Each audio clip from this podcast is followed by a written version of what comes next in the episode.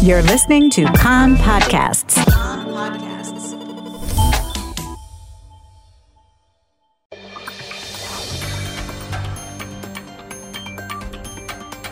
You are listening to the English language news of Kan, the Israeli Public Broadcasting Corporation.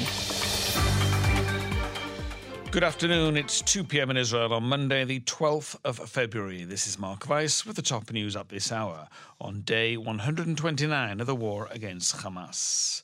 Elite undercover Israeli security forces have successfully rescued two hostages who were being held under armed guard deep inside Rafah in the southern Gaza Strip. The operation began at 1:49 a.m. and lasted 1 hour.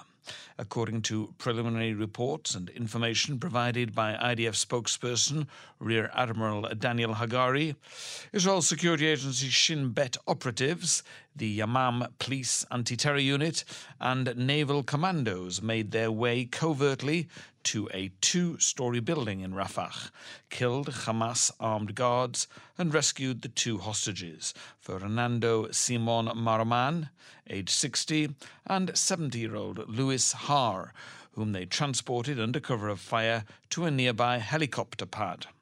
Both hostages were taken to Tel Aviv's Sheba hospital for medical examination and then met with their families.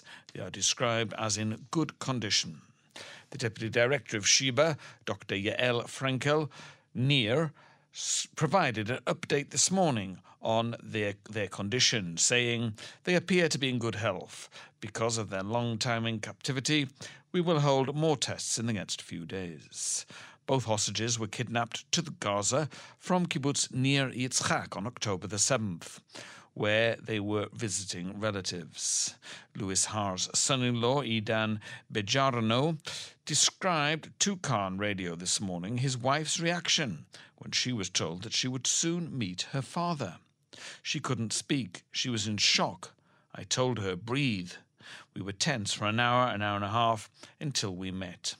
There are still 134 hostages being held in the Gaza Strip who have been there for 129 days. Defence Minister Yoav Gallant praised what he described as an important operation and high quality execution. We will continue to act on our duty to get the hostages back in any way, he said. IDF spokesperson Hagari divulged in an, the briefing that after the operation that it, that it had been planned over the course of a long period of time, adding that it had only been carried out last night after conditions for its execution had ripened. Prime Minister Netanyahu and Defense Minister Gallant monitored the operation from the Israel Security Agency War Room for Special Operations in central Israel, together with the ISA Director and the IDF Chief of Staff. The former director of the IDF Operations Directorate, Reserve Major General Yisrael Ziv, told Kan Radio that this was an impressive military operation. This operation was a huge achievement. First of all, it was an achievement in getting those hostages home. But secondly, it is an extraordinary achievement for morale. I think we have to salute the IDF. And amid all the concern over whether we are doing enough, I think we can see that this value and this objective are without a doubt a top priority of the IDF in waging this just war in Gaza.